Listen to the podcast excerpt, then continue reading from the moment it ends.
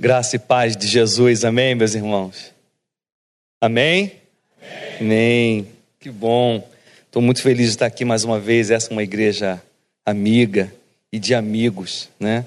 É, eu quero convidar você a abrir a sua Bíblia junto comigo no Salmo 139. Salmo 139. A maioria agora usa celular, né? Eu ainda me sinto excêntrico, já me sinto né, excêntrico por usar a Bíblia assim, versão analógica. eu gosto, gente, de papel. E a minha, a minha memória ela é geográfica, né? Eu sei onde está o texto, se está na parte direita da, do livro, em cima, mais para o final, mais para o meio. Então, essa coisa de abrir o celular, eu não me dou bem com isso. Né? Eu gosto de de Bíblia de papel. Eu gosto de livro de papel. Eu espero que essa versão não acabe, né? pelo menos até o final dos meus dias. Mas a, a tendência é ir acabando, né? a gente ficar só com um iPad, essas coisas. Eu quero falar hoje sobre autoestima. É um tema muito escasso. Eu confesso que em 22 anos, eu acho que eu tenho 22 anos de vida cristã, 23. Acho que em 23 anos de vida cristã eu nunca ouvi uma pregação sobre autoestima, né? É, e eu vou comentar do porquê eu não ouvi. É, não sei se você já ouviu uma pregação sobre autoestima. E eu quero falar hoje especificamente sobre autoestima até o referente, que é isso. A autoestima é, tendo Deus como referência. O que Deus pensa de você é, deve ser o seu referencial para a estima, para o valor que você dá a você mesmo. Para isso eu quero ler o Salmo 139. Diz assim: Senhor, tu me sondas e me conheces. Sabe quando me assento e quando me levanto. De longe penetras os meus pensamentos, esquadrinhas o meu andar e o meu deitar, e conheces todos os meus caminhos. Ainda a palavra me não chegou à língua, e tu, Senhor, já a conheces toda. Tu me cercas por trás e por diante, e sobre mim pões a mão. Tal conhecimento é maravilhoso demais para mim é sobre modo elevado, não o posso atingir.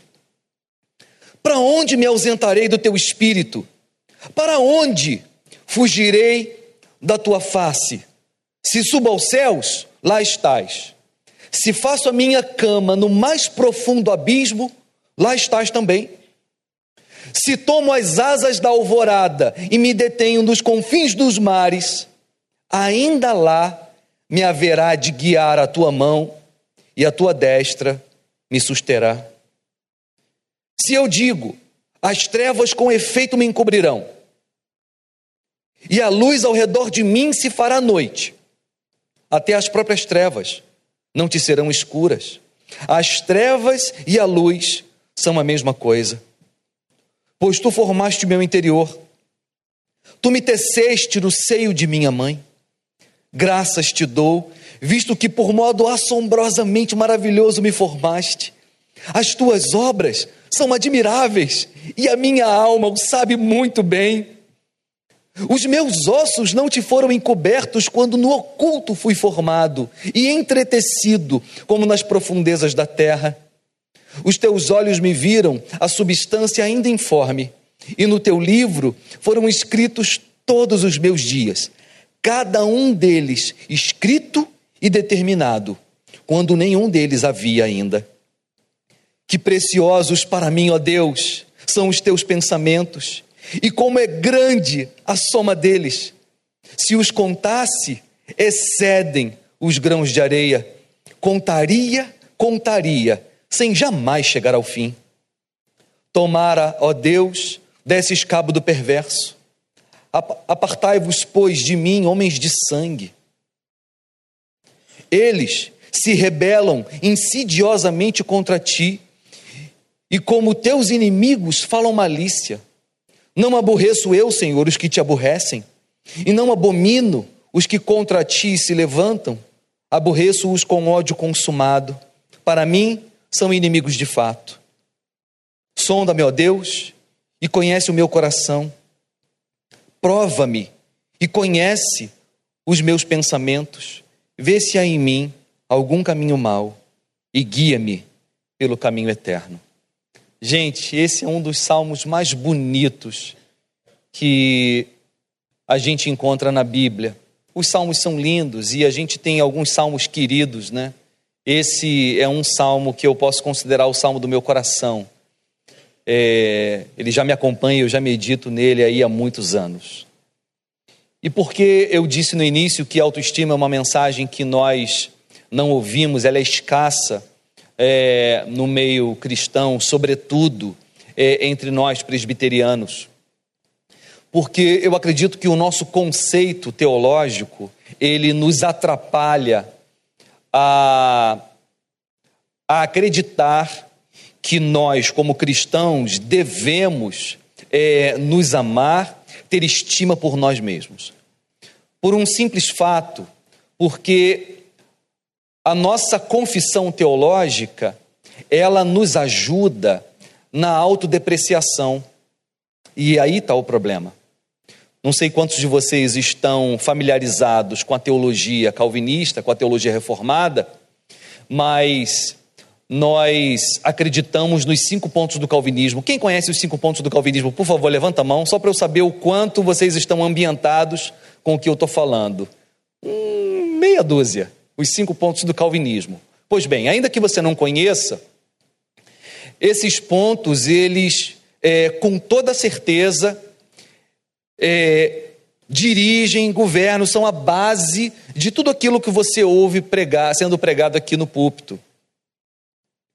É, e eu não, e eu, eu assino embaixo de todos os cinco pontos. Creio neles, ensino eles no seminário, acredito neles e eles governam a minha leitura das Escrituras e, e a minha vida. É, o primeiro deles, e eu não vou dar uma aula de teologia aqui, só vou falar do primeiro deles mesmo, para explicar o que eu estou dizendo, é a doutrina da depravação total. Esse é o nosso pressuposto básico de que o homem é totalmente depravado. Então a nossa teologia começa afirmando, e ela está correta, de que nós somos totalmente maus e que não restou nada de bom em mim e em você. Que nos aproxime de Deus ou que faça com que Deus se impressione comigo, com você. Daí nós acreditarmos que não existe salvação pelas obras. Você não pode ser salvo pelo seu mérito, pelas suas obras, pela sua bondade. Por quê? Porque você é uma pessoa totalmente caída, totalmente pecadora. A Bíblia diz que até as boas obras, as nossas boas obras, são trapo de imundícia. Nossas boas obras estão repletas e permeadas de maldade. Pois bem, esse é o nosso credo e ele está correto. Só que ele está correto no que diz respeito à nossa relação com a moral, com o que é certo e o que é errado, com a espiritualidade, porque nós estamos, é, ou estávamos antes de conhecer Cristo, mortos nos nossos delitos e pecados, éramos pessoas espiritualmente mortas. Daí Jesus dizer no seu primeiro ensinamento, lá em Mateus capítulo 5, no Sermão da Montanha, o primeiro evangelho, o primeiro sermão, o primeiro ensinamento de Jesus é o pressuposto básico. Ele diz: Bem-aventurados os pobres de espírito, porque deles é o reino dos céus. Você já pensou nessa, nesse ensinamento de Jesus que parece um paradoxo? Quer dizer, é um paradoxo. Bem-aventurados os pobres de espírito, porque deles é o reino dos céus. Ora, alguém pobre de espírito, pobreza de espírito, gente, não é uma virtude, é a antivirtude. A gente sabe disso, a gente diz, aquela pessoa é uma pessoa pobre de espírito. E é disso que Jesus está falando mesmo. Os espiritualmente pobres são os bem-aventurados, não os uh, espiritualmente classe média e nem os espiritualmente ricos Ele está dizendo que aquele que não tem nenhuma qualificação espiritual, aquele que olha para si e não vê nenhum mérito para poder entrar no céu, Jesus disse: desse é o céu. Esse é um bem-aventurado. Por que Jesus está dizendo isso? Jesus está dizendo porque só esse tem uma consciência correta de si. E só quem se sente espiritualmente pobre, espiritualmente perdido, é quem precisa de um Salvador. Só quem precisa de um Salvador vem a mim. Quem acha que é espiritualmente rico não precisa de um Cristo crucificado para salvá-lo. Entendem? Então a nossa teologia está correta. Quando esses cinco pontos do calvinismo, o primeiro é É, é a, a, a doutrina da depravação total. Nós somos totalmente maus, pobres de espírito, ou espiritualmente pobres. O problema é quando a gente pega a nossa vacuidade espiritual, eu não ter nada para apresentar a Cristo ou a Deus que me recomende a Ele ou a salvação e transformar esse vazio espiritual ou essa esse demérito moral e transformar nas minhas habilidades, potencialidades e dignidade da vida. Aí é que está o problema.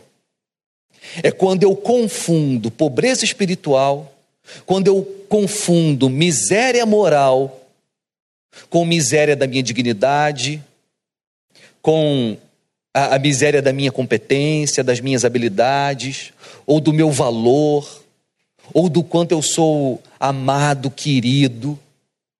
É quando a sua consciência começa a te penalizar, quando você começa a se depreciar.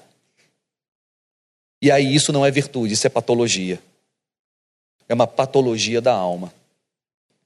E a teologia, se mal aplicada, a sua consciência, ela pode fazer manutenção do que há de pior em você. Daí a gente não ouvir muito sobre autoestima nos púlpitos das nossas igrejas, porque nós estamos mais preocupados em mostrar o quanto o homem é pecador do que mostrar o quanto ele é digno também, o quanto ele é belo tem uma, uma história que eu gosto muito. Haviam dois é, astrônomos, né? Eu sempre confundo astronomia com astrologia. É astronomia, né? Quem estuda é, cientificamente os astros, não é isso? Né? Astronomia. Haviam dois astrônomos, né? Com, com uma luneta gigante, estudando a beleza e contemplando a beleza do universo. E aí um virou para o outro e disse: É, astronomicamente falando, nós não somos nada, né? E aí o outro disse: É, só que, astronomicamente falando, nós somos os astrônomos. Ou seja, nós, seres pequenos, somos os únicos que temos a, a condição de olhar para toda a grandeza e vastidão do universo e dizer: caramba, não somos nada somos os únicos que temos autoconsciência. Ou que temos capacidade de construir engenhocas para a gente poder observar o universo, sair da atmosfera, voltar. Ou seja, somos pequenos, mas somos fantásticos. Podemos ser um pingo de areia no universo, mas o único pingo de areia que tem autoconsciência, que tem senso de dignidade, que ama. O único pingo de areia que sonha, o único pingo de areia no universo que contempla o universo. Portanto, de tudo que eu vou falar aqui hoje, grave uma coisa: você é a coroa da criação de Deus. Portanto, autodepreciação é pecado. Falar mal de você mesmo significa falar mal da criação de Deus. Esse é o ponto.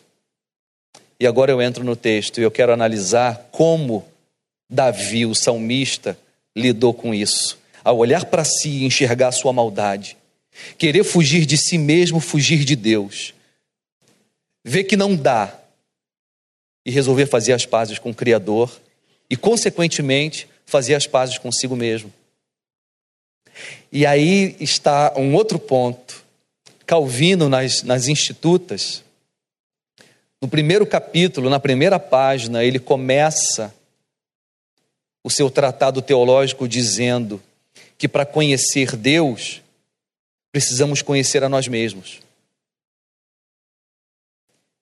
E depois ele diz: mas para conhecer a nós mesmos, precisamos conhecer Deus. E aí ele conclui dizendo: Não sei o que vem antes ou depois. Se o autoconhecimento ou o conhecimento de Deus, mas as duas coisas têm que acontecer. E aqui o salmista está tendo um encontro com ele e com Deus. Isso é fantástico. Olha o que ele diz: Senhor, tu me sondas e me conheces. Sabe quando me assento e quando me levanto. De longe penetras os meus pensamentos, esquadrinhas o meu andar e o meu deitar, e conhece todos os meus caminhos. Ainda a palavra me não chegou à língua, e tu, Senhor, já a conheces toda. Tu me cercas por trás e por diante, e sobre mim pões a mão. Tal conhecimento é maravilhoso demais para mim, é sobremodo elevado, não o posso atingir. Ele começa em estado de deslumbramento, falando do quanto Deus nos conhece. Eu nem falei ainda, ele já sabe o que eu vou dizer. Jesus diz isso lá, nos ensinando em Mateus 6 sobre a oração. Ele diz: Olha, não sejam muitas as tuas palavras diante de Deus em oração, porque o Pai sabe do que você necessita antes mesmo que você peça. Então, esse conhecimento que Deus tem de mim e de você, ele está permeado na Bíblia. E o salmista começa falando disso, só que ele diz: tal conhecimento é maravilhoso demais para mim. A palavra maravilhoso no hebraico, ela também pode significar terrível. E aí o salmista, ele não só se encontrou com um Deus que te conhece muito, e guia, cerca por trás, por diante, sobre você põe a mão, mas também um Deus que é três vezes santo, que te conhece melhor do que você mesmo, e isso deixou ele aterrorizado. E aí a primeira coisa que ele pensa é fugir de Deus. Eu quero fugir desse Deus. Esse é o nosso grande problema. A gente quer fugir de Deus por causa dos nossos pecados. A gente sente vergonha de Deus, foi o primeiro sentimento de Adão no jardim. A gente sente medo de Deus, a gente acha que Deus vai nos punir por aquilo que nós somos, pensamos, ansiamos, desejamos, fazemos.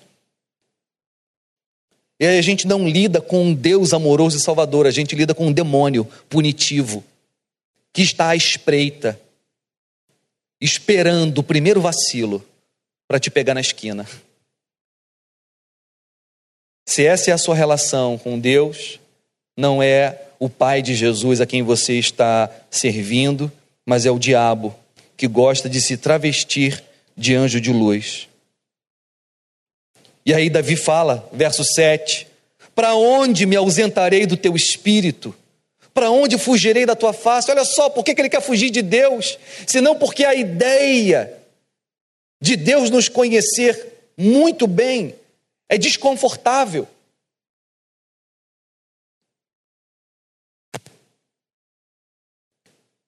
Se subo aos céus, lá estás. Se faço a minha cama no mais profundo abismo, lá estás também. Se tomo as asas da alvorada e me detenho nos confins dos mares, ainda lá me haverá de guiar a tua mão e a tua destra me sustentará. Gente, eu acho isso aqui lindo. Esse verso eu acho lindo. Olha isso. Se tomo as asas da alvorada e me detenho nos confins dos mares, ainda lá me haverá de guiar a tua mão e a tua destra me sustentará. Olha o que ele está dizendo.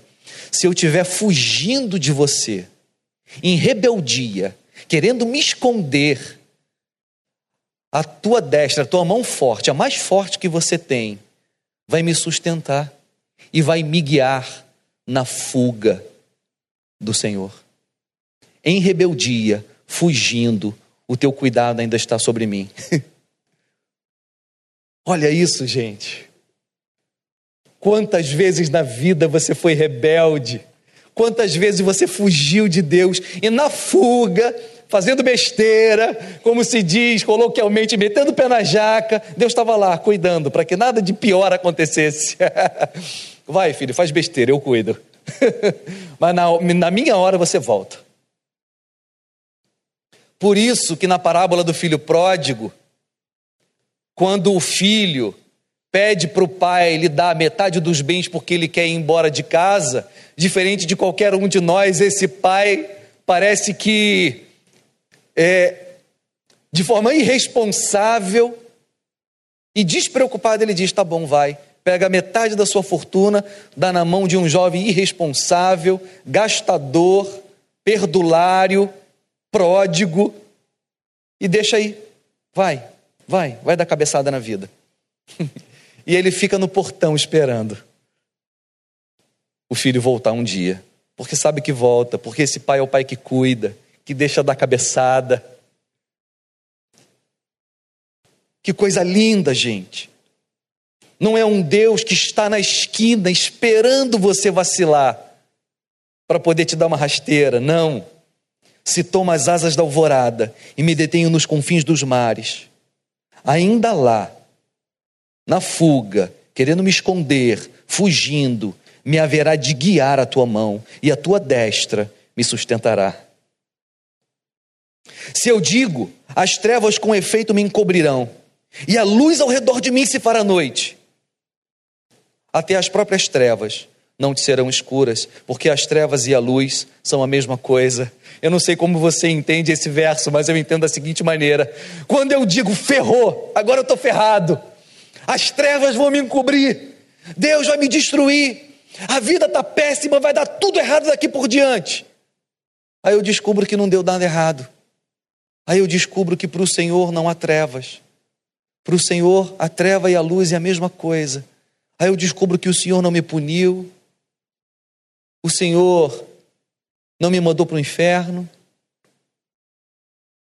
o Senhor não me castigou, Olha só, gente, como a visão que nós temos de Deus é uma visão distorcida.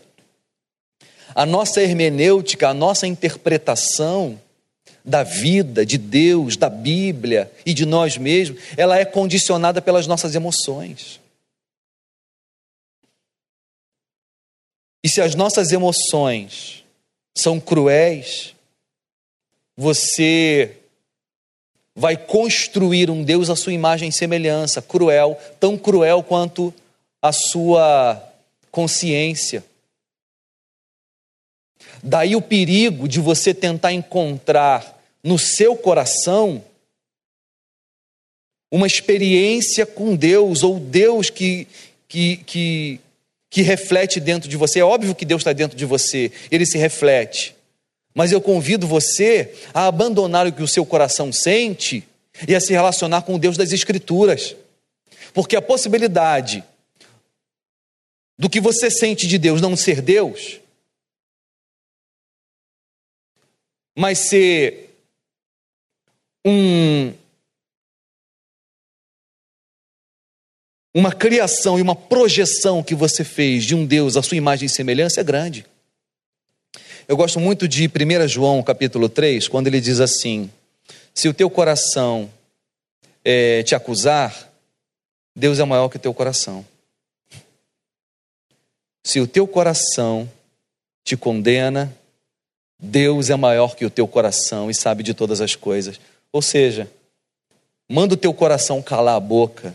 Diz para o teu coração: olha, cala a boca, você não entende nada de Deus. Vamos ficar com, com o que Deus fala de si na Bíblia.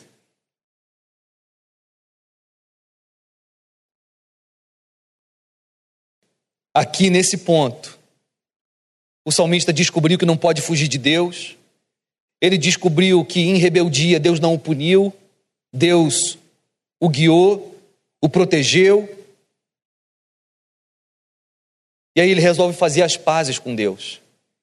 Ele resolve fazer as pazes com Deus e resolve fazer as pazes com ele mesmo, na condição de criatura de Deus. E aqui é o ponto central da mensagem.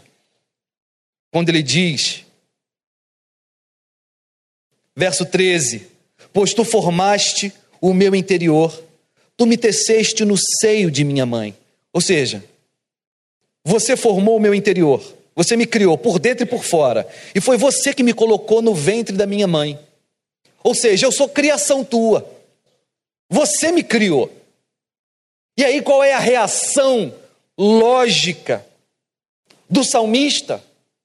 Agradecer a Deus, glorificar a Deus pela criação olhar para si mesmo como obra de Deus. E aí ele diz, verso 14: graças te dou.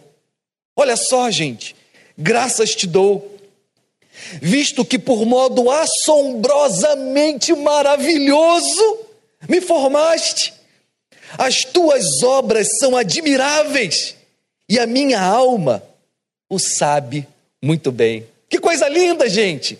Esse cara está olhando no espelho Está olhando e dizendo: Caraca, Jesus, tu arrebentou, hein? Obrigado. As tuas obras são admiráveis. Olha essa barriga. É grande, mas pô, funciona. Está tudo aqui. Sabe? Ele está fazendo as pazes com ele mesmo. Na condição de criatura de Deus. E, gente, a palavra gratidão está na moda, né?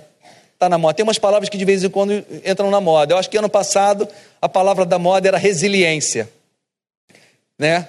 Esse ano a palavra da moda é gratidão. São boas palavras.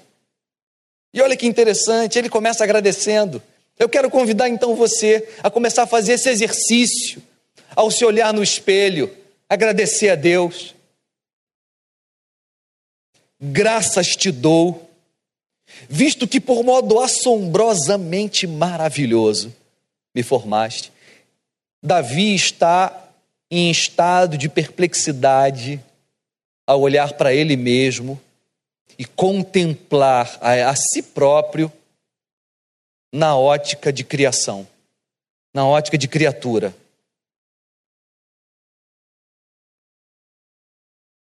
Ele resolveu olhar para ele como criatura de Deus, como criação de Deus.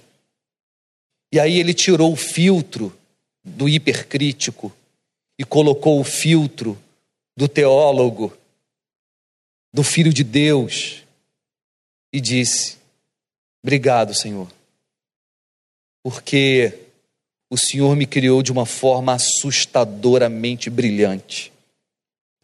As tuas obras, e de que obras ele está falando, senão dele? as tuas obras são admiráveis. Ele está dizendo que ele é alguém digno de admiração e ele se admira. Eu quero convidar você a fazer as pazes com você mesmo e exercitar dizer isso a seu respeito. Dizer, cara, eu sou admirável. Obrigado, Senhor, porque o Senhor arrebentou. E a minha, eu vou fazer da minha vida a partir de hoje um reflexo daquilo que o Senhor fez. Eu quero a partir de hoje arrebentar também. Porque o Senhor arrebentou me fazendo, e eu quero fazer jus ao que o Senhor fez, eu quero arrebentar. Isso faz sentido para vocês, gente? Ou você acha que eu estou forçando o texto? Desculpa, mas isso faz total sentido para mim. Total sentido. Graças te dou, muito obrigado, visto que por modo assombrosamente maravilhoso você me formou.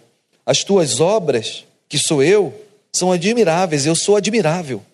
E a minha alma o sabe muito bem, ou seja, eu tenho consciência do quão bom eu sou, do quão bom o Senhor me fez. Isso parece arrogância, né, gente? Seria arrogância se fosse uma autoestima baseado na minha performance, naquilo que eu faço, naquilo que eu conquisto, naquilo que eu realizo. Seria arrogância. Mas se é uma visão que eu tenho de mim, a partir do que Deus fez e a partir do que Deus pensa, então eu só entro em concordância com Ele. E é isso que eu estou chamando de uma autoestima até o referente. Uma autoestima que nasce tendo Deus como referência. Onde eu digo, eu sou filho de Deus, eu sou amado por Deus eu sou criatura de Deus, Ele me fez de forma assombrosamente maravilhosa, eu vou me tratar como tal e vou me portar de tal maneira que os outros me tratem como tal.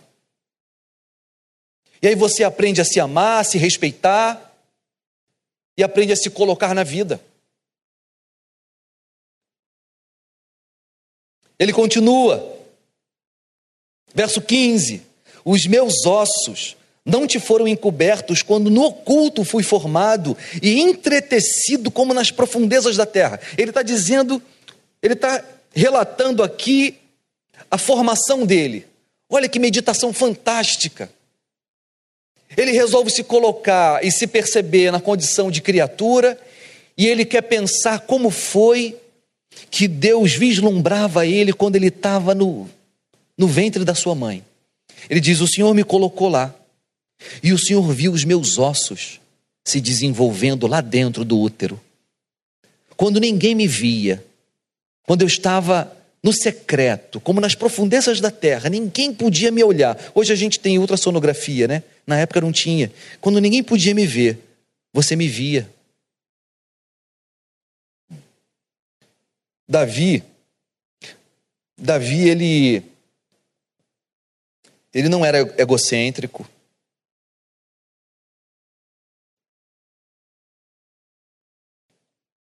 Aqui não é uma expressão do seu egocentrismo. Ele não se sente o centro do universo. Mas ele acreditava que Deus estava especialmente interessado nele e que quando ele estava crescendo no ventre de sua mãe, Deus estava olhando e contemplando. Você já parou para pensar nisso? De que Deus contemplava você quando você ainda estava se desenvolvendo, esse é um exercício muito saudável. Os teus olhos me viram, a substância ainda informe. Ou seja, os teus olhos me viram quando, quando eu ainda era um, um girininho, que só dava para ver por meio de um microscópio. Os seus olhos já me viam, já me observavam. Mas por que, gente?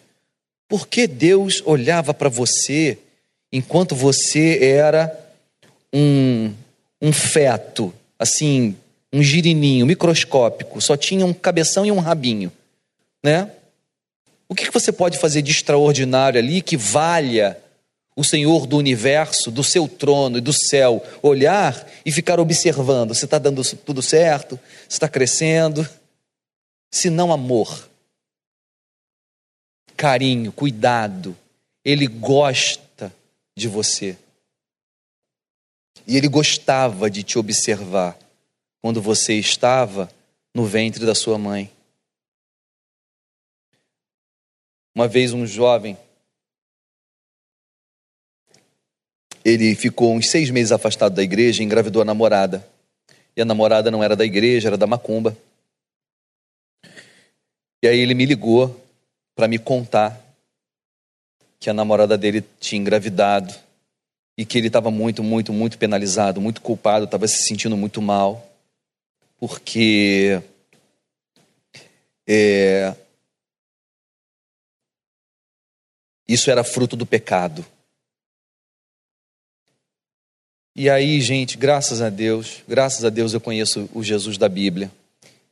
E não, não, não sou muito afeito ao Jesus da igreja evangélica, ou de algumas igrejas evangélicas. Falei para ele, rapaz, não fala assim do teu filho, cara. Seu filho é lindo, obra de Deus, ainda que tenha vindo fora de hora, sem planejamento, fora do casamento, ainda que você estivesse fora da igreja, ainda que a sua namorada seja cristã ou não, macumbeira, seja lá o que for, cara. E aí não deu outra, gente. Não deu outra. O moleque nasceu, é lindo, é lindo, o filhinho dele, dele é lindo. Ele casou com a namorada. Isso já deve ter o quê? Uns três ou quatro anos. E aí eu olho de vez em quando no Instagram, e aí tá lá as fotos dele, da esposa, do filho. Eu digo, tá aí. A gente acha que a gente faz besteira e Deus vai punir a gente, né? Nada, nada.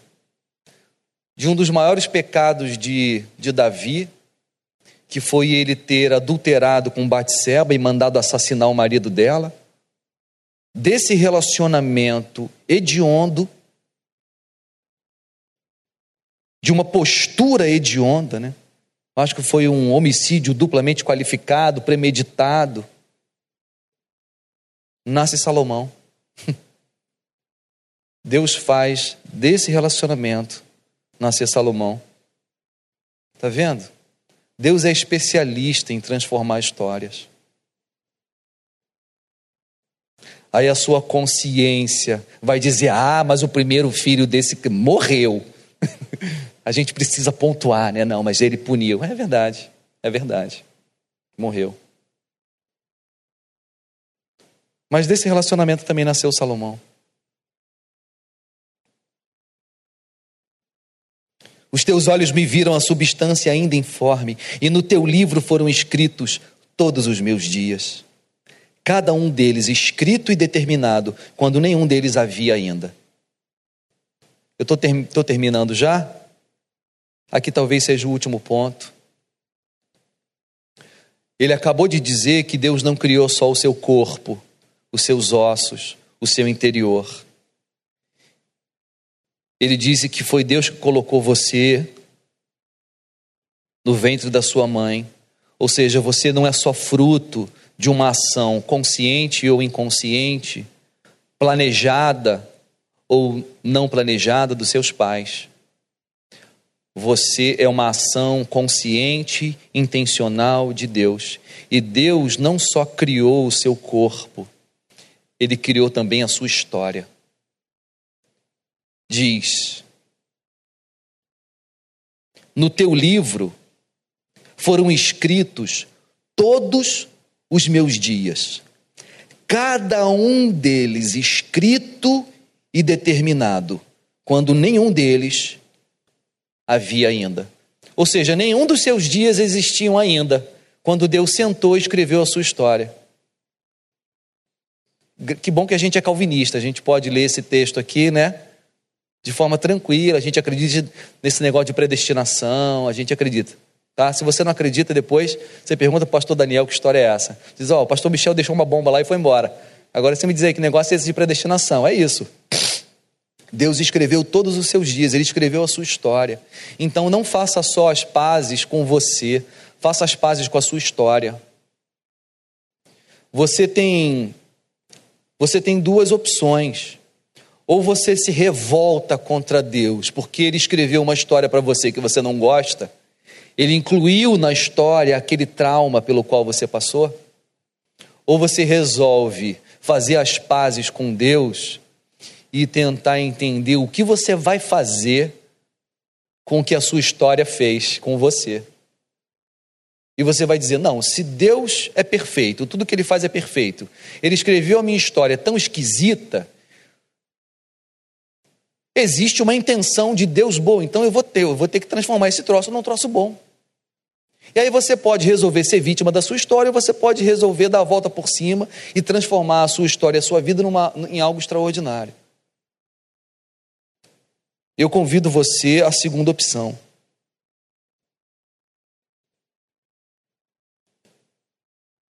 E aí ele termina dizendo: Que preciosos para mim, ó Deus, são os teus pensamentos, e como é grande a soma deles. Se os contasse, excede os grãos de areia. Contaria, contaria, sem jamais chegar ao fim. Depois tem uma parte aqui no texto que eu confesso que eu não entendo. Tudo bem, Davi é, é uma parte imprecatória, né? Onde ele pede para Deus matar os inimigos e tal. Ele fala: Senhor, eu odeio quem, quem não gosta de você. É, ele era de fato um homem muito perseguido. Eu eu não me identifico com, com essa parte do salmo e eu vou deixar ela para outro dia, o dia que eu entender melhor isso. Porque tem algumas pessoas que têm síndrome persecutória, não era o caso de Davi, né? Mas gente que diz: "É, quando me virem fazer sucesso, vão me ver". Aí eu penso: "Não, não tem ninguém me vendo, tem, ninguém está nem aí para o teu sucesso, para tua derrota, né? Vive a tua vida. Mas aí as pessoas gostam dessas partes dos salmos e tal. Eu não não curto muito, não tem a ver comigo. Eu não acho que ninguém me odeia, me persegue, enfim. Mas para terminar, ele diz, verso 23: Sonda-me, ó Deus, e conhece o meu coração. Prova-me e conhece os meus pensamentos. Vê se há em mim algum caminho mau e guia-me pelo caminho eterno. Ou seja, ele desiste de fugir de Deus e ele resolve lidar com Deus misericordioso. Ele diz: Senhor, eu, eu não quero mais fugir. Faz o seguinte, já que o Senhor me conhece, então sonda o meu coração. Vê se há em mim algum caminho mau, e certamente há muitos. Ele diz: E encontrando, guia-me pelo caminho eterno. Sabe, conserta a minha vida, conserta o meu coração, lava o meu coração e me mostra o caminho que conduz para a eternidade, não o caminho que conduz para a perdição. Amém. É isso. Isso significa fazer as pazes com Deus, fazer as pazes com você mesmo, fazer as pazes com a sua história e o futuro colocar na mão de Deus. Dizer, Senhor, vê se há em mim algum caminho mal, vê se eu estou fazendo besteira, é, som do meu coração, me conhece e conserta. E me conserta. E aí ele não só glorifica a Deus pelo passado, pelo presente, mas ele coloca o futuro na mão de Deus e acredita que Deus vai guiá-lo pelo caminho da eternidade. Vamos orar? Feche seus olhos, curva sua cabeça.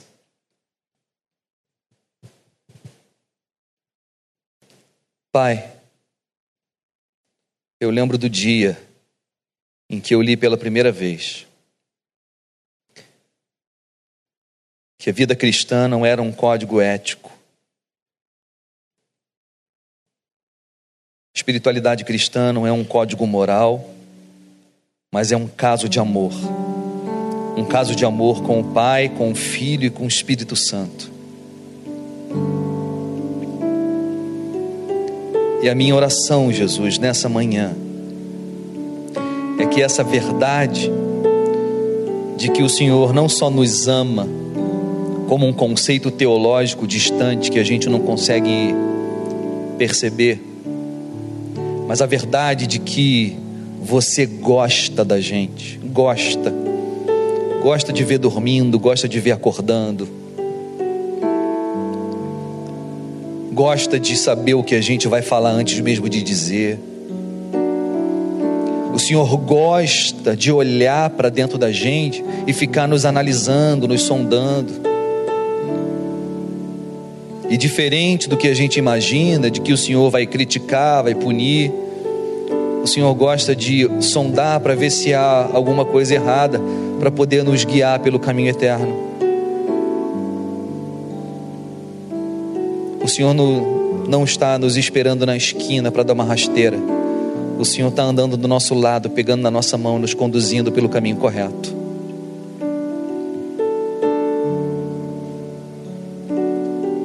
Mesmo quando a gente foge, o Senhor está cuidando para nada de ruim acontecer. Obrigado, Jesus, porque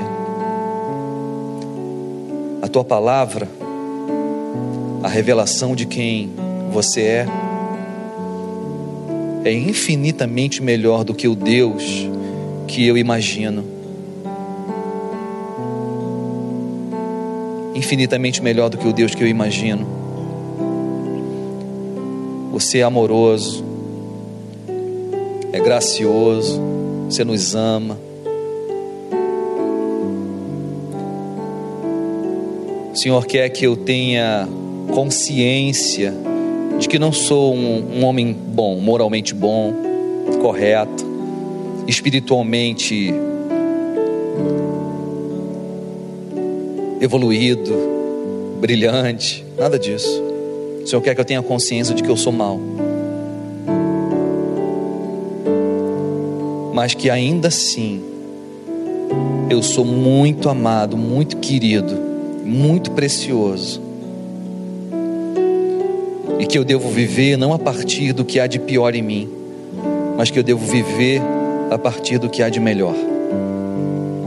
Obrigado, Jesus, pela tua salvação que não me salva só do inferno, que não me salva só da morte eterna, mas me salva também das minhas doenças emocionais.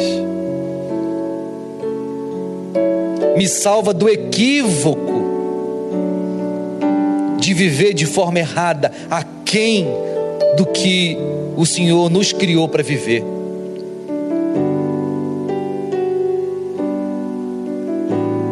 Ajuda a gente, Senhor, a não ter mais medo de você, a não ter mais vergonha de você, mas a desenvolver de hoje em diante um caso de amor contigo e nos sentir amados. Em nome do Pai, do Filho e do Espírito Santo de Deus. Amém. Amém. Deus abençoe, queridos.